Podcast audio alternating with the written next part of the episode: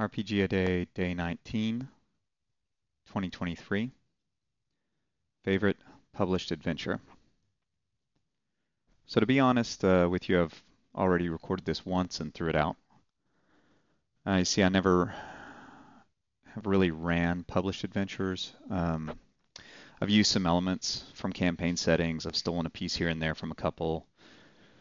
And to be honest, I've only owned like three in my entire gaming life uh, until about a year or so ago.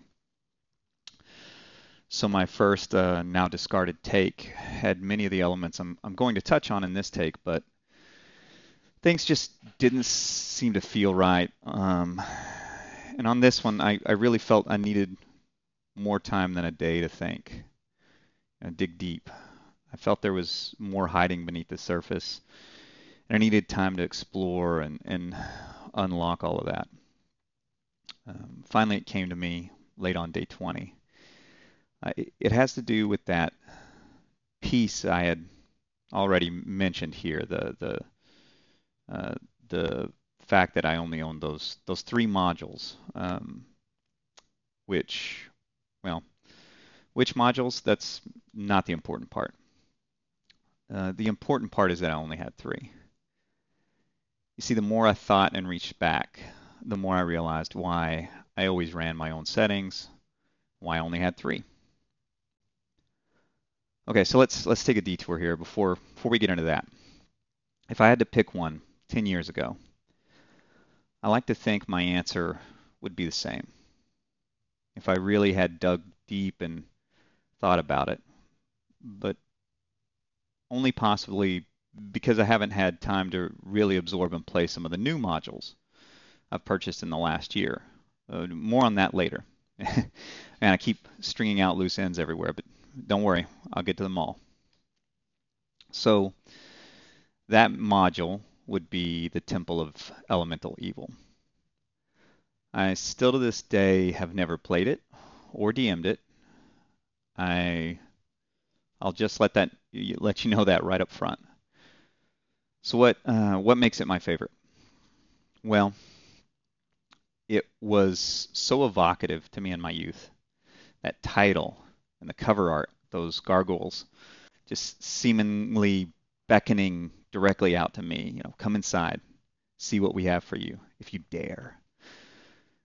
You see, I'm I'm not really sure if it was a good module. I've heard people say it was pretty good for the time, and seen it on some rankings of classic modules, but I only got to really kind of glance through it.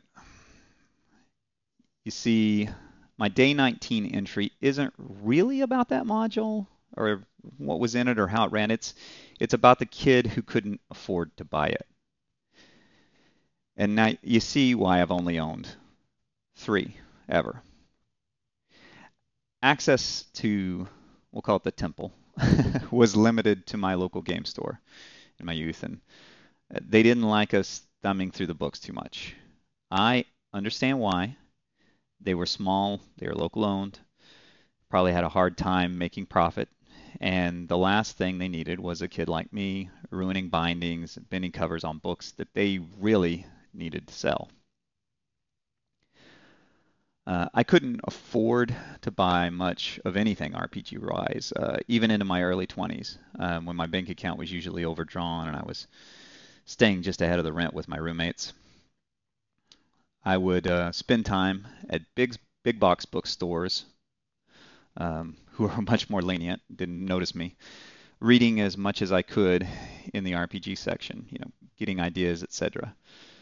Um, but the Temple of Elemental Evil never showed up there, and uh, I pined for it. it appeared to be every trope my young mind held for a truly epic D&D campaign.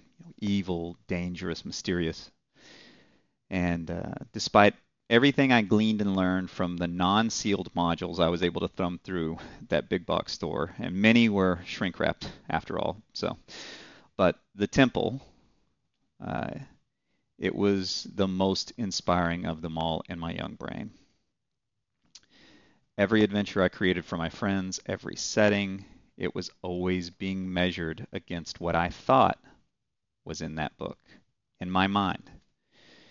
And slowly but surely, I got closer and closer to feeling like I was getting there, setting the mood, keeping it fun, providing more than just a fight, but this a lingering air of mystery and complexity behind the goings on that the players would encounter. And one day, finally, I felt I was there. Uh, to be honest, by then I might have long surpassed what was actually in the Temple of Elemental Evil. I'm not sure, to be honest, maybe not. But by that point, I probably didn't really need it or any modules anymore. But still, there it was still out of reach, and inspiring me. Uh, so back to that now erased uh, recording and, and its contents. Remember, I, I, still have a thread open about modules in the last year. Um, those I haven't been able to fully absorb or play yet. Well, I've bought several, mostly from smaller independent publishers uh, many coming with high praise and recommendations.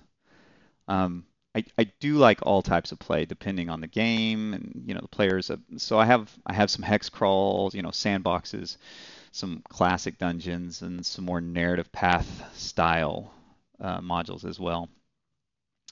Uh, I, I'm really impressed with what's out there now, and despite all uh, my lack of use over the years of modules, I, I really want to run some now the idea is really appealing to me. Uh, I want to really call out, though, how the ease of publishing these days has made this possible. PDF distribution, print on demand. I mean, if it wasn't for these modern innovations, I know for a fact that most uh, most of, if not all of these modules I've purchased in the last year, these small, these indies, these independents, they never would have made it uh, made it to me for my enjoyment. And while some might say there's a lot of bad to sift through, um, and that may be true, there's a lot of wonderful stuff too.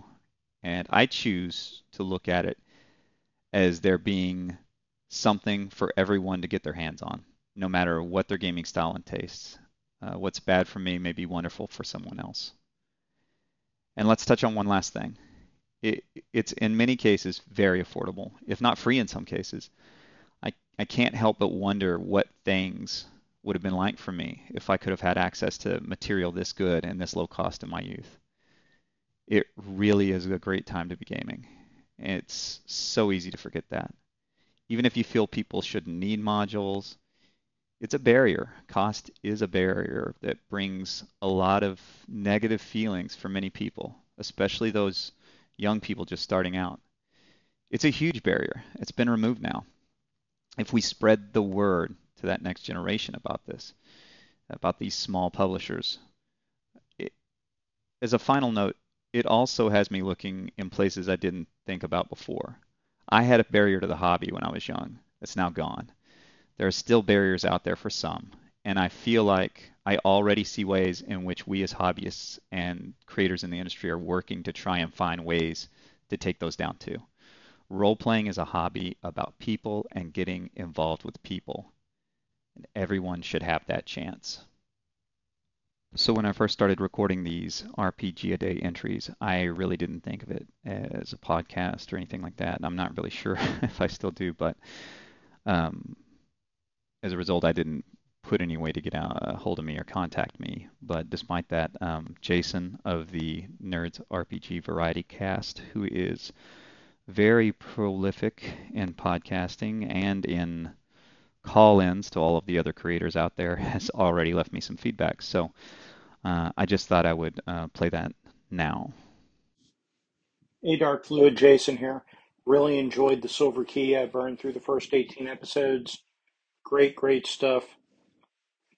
You know, a couple notes. I, I took Grizzled Adventures. Really neat game. I've not played it. I've got it. I've read it. I'd love to get a table. Um, just got to convince Joe Richter that it'd be fun. He's much more sold on the beyond the wall side of it and wanting to play the kids as opposed to playing the old man. Uh, Rolemaster. Yeah, I think you nailed it. You know, aside from character creation, character advancement, which are done out of session, during the session, it runs very smoothly. especially if each player has their own charts in front of them. Um, and I also always love the spell lists. The Rolemaster campaign you described, where the player inputs might be true but might not be, you know, that game sounded amazing. And that's kind of my preferred style collaborative world building as well. So great, great stuff. Thank you for putting all this up. And I, I look forward to what you do next. So take care. We'll talk to you soon. So I want to thank Jason for his feedback. Um, also, Joe Richter of the Hindsightless podcast uh, recently uh, kind of gave me a shout out and directed people towards uh, the recordings. So um, wanted to thank him as well. And I guess I will let everybody know how to get a hold of me if you are listening to this. You can always leave a message on my Substack. Um, also, uh, I'm on the uh, Audio Dungeon Discord, and uh, that's probably the best route to try and reach out. But thanks, everyone.